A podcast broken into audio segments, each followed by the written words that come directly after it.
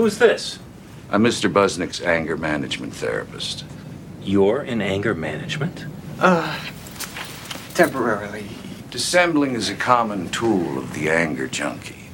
Dave, you have a disease. Would you apologize if you were a diabetic? Of course not. So why do you feel you have to apologize because you're suffering from TAS? Um, TAS? Toxic anger syndrome. Ooh. I don't have TAS. He's angry. It's a sickness, not a crime. I received a phone call from someone who didn't know how to interact with his coworker.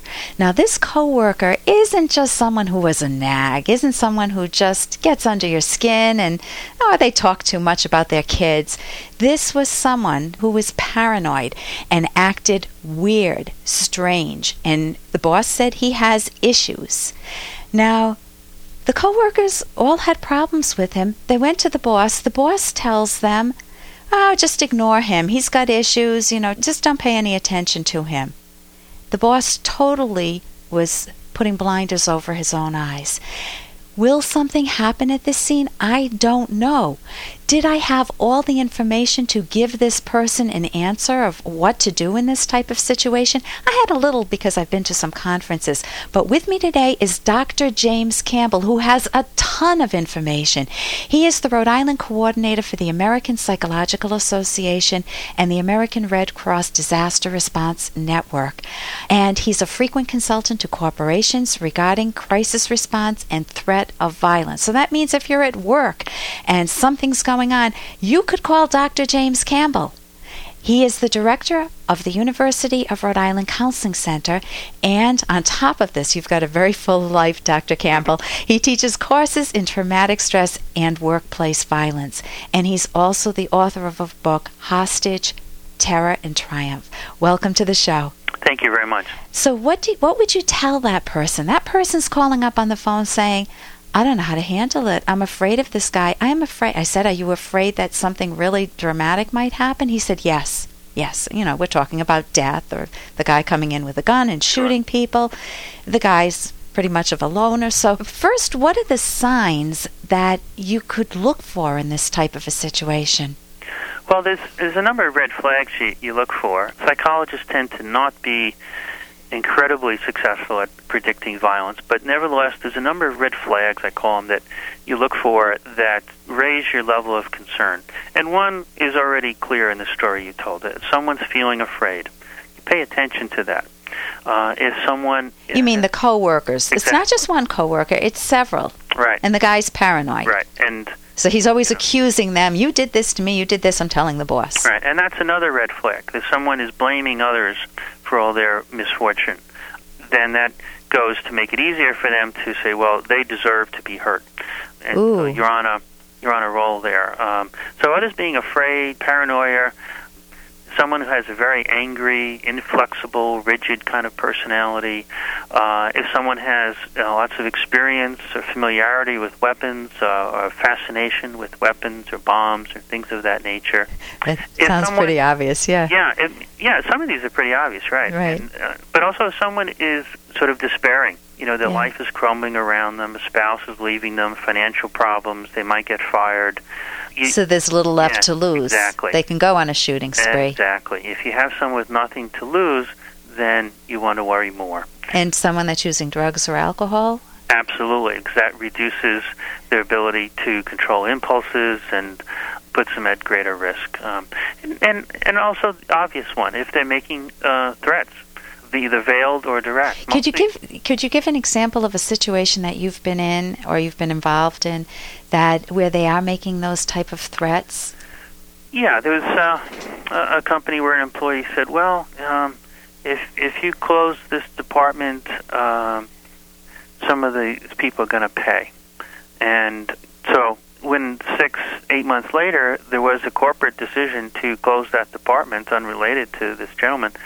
Um, then people remembered this statement and got worried uh, because you are he's making a conditional threat, and then they were f- fulfilling the condition, right? And so it was time to intervene and uh, assess, you know, what was the level of uh, potential threat there, and how do you diffuse it. So, how, what do you do in that situation? If you came on the scene, if this were my factory and I wanted to close this department, what would you do? People Right. are all up in arms. They're worried that Yep. this guy is, you cannot close our department. He's going to kill our families. Who knows? Who knows what has, has gone through their minds? The first step, of course, would be to assess what do we know, what what has happened already, what's what's been said, what's the company done, what are some of the red flags that exist with this individual in terms of you know the weapons and substance abuse and despair and and interpersonal behavior and support system and and on and on, and get a better sense of the level of risk. And then people take different approaches. Some just uh, resort to sort of high protection security approach. Um, I will certainly utilize that, but I also believe in the value of making direct contact with the subject. And what would you say? Say I'm the subject. I'm the guy that's uh, the loner, or I'm the, Mhm. this particular guy who just said, "You close this, is going to be trouble." Yeah, usually by telephone, sometimes in person.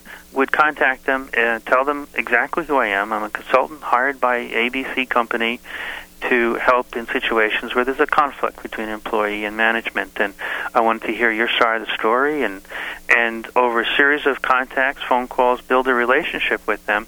Um, and you'll be surprised at how open people typically are about what they're thinking and feeling and planning. And then I'm able to get a better sense of what their needs and worries are, how we can help resolve this in a way that preserves their dignity, does not increase their level of uh, desperation, and and yet meets the needs of management. And it can take usually some weeks, sometimes months even, to sort that out in a way that is satisfactory to everyone. Uh, what will, companies will otherwise sometimes do is just you know call the person in, you're fired, get out of here, and that kind of thing. And, You're going to get it. Yeah, and you may have inadvertently increased. My level- wife left me. I don't see my kids anymore. Okay, exactly. And this is it. This is the final straw. Yeah. I can't take it anymore. What do you do in that moment? um, if they are at a very high risk, then you may take um, security precautions. You may move potential targets to a hotel. You may, um, you know, call on law enforcement or private security, um, those kinds of things. But most most of the time, we, it doesn't get that far. If you start, particularly if you have the opportunity to start early enough. Okay, so you, you try to diffuse the, the hostile person. Right. And you let him tell his story from his perspective. And I'm saying his, it could be a her, from his or her perspective in order to Yes, feel more exactly. visible. You tell this story, engage them, find out what their needs. Say they're worried about losing health care because of a sick child. Okay, you work with the company. Maybe we can extend their health care beyond what's typical. Uh, what else can we do? What you know, those kinds of things, and to keep them feeling, if not grateful, at least like, okay, I'm being treated with dignity, and I'm being heard. And to, to reduce their sense of there's nothing left to lose. Exactly. Right. Create right. options for. Yeah. Well, listen, thank you so much for joining us today. This is Dr. James Campbell, and he is the Rhode Island coordinator for the American Psychological Association, American Red Cross Disaster Response Network. And he's someone that you could call if you're a corporation. How could they get in touch with you, Dr. Dr. Campbell? Oh well, um, they could uh, simply uh, call, I suppose, uh, 401 243 4552. because you work on the national level, you work with corporations, you teach, you actually teach workplace violence. Not you don't right. teach how to cope with workplace violence. Mhm. So, um, okay, well, thank you so much for joining us It's been a today. pleasure. Take care. Thank you. And hopefully, you've got some good coworkers that you're working um, with. I'm Dr. Ellen Kenner. My show's The Rational Basis of Happiness. You can always call me toll free 1 877 DR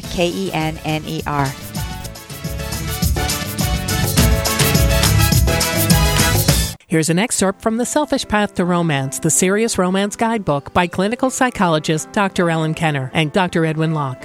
One way to actively and respectfully listen to your partner is to check for misunderstandings.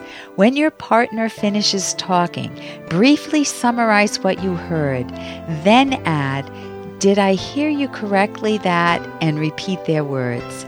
You want to explore inconsistencies. You say you're okay, but you seem so disappointed. What's really on your mind? Ask for specific examples if your partner uses vague language.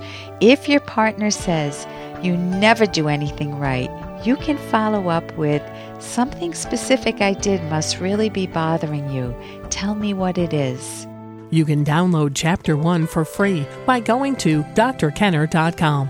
And you can buy The Selfish Path to Romance at amazon.com.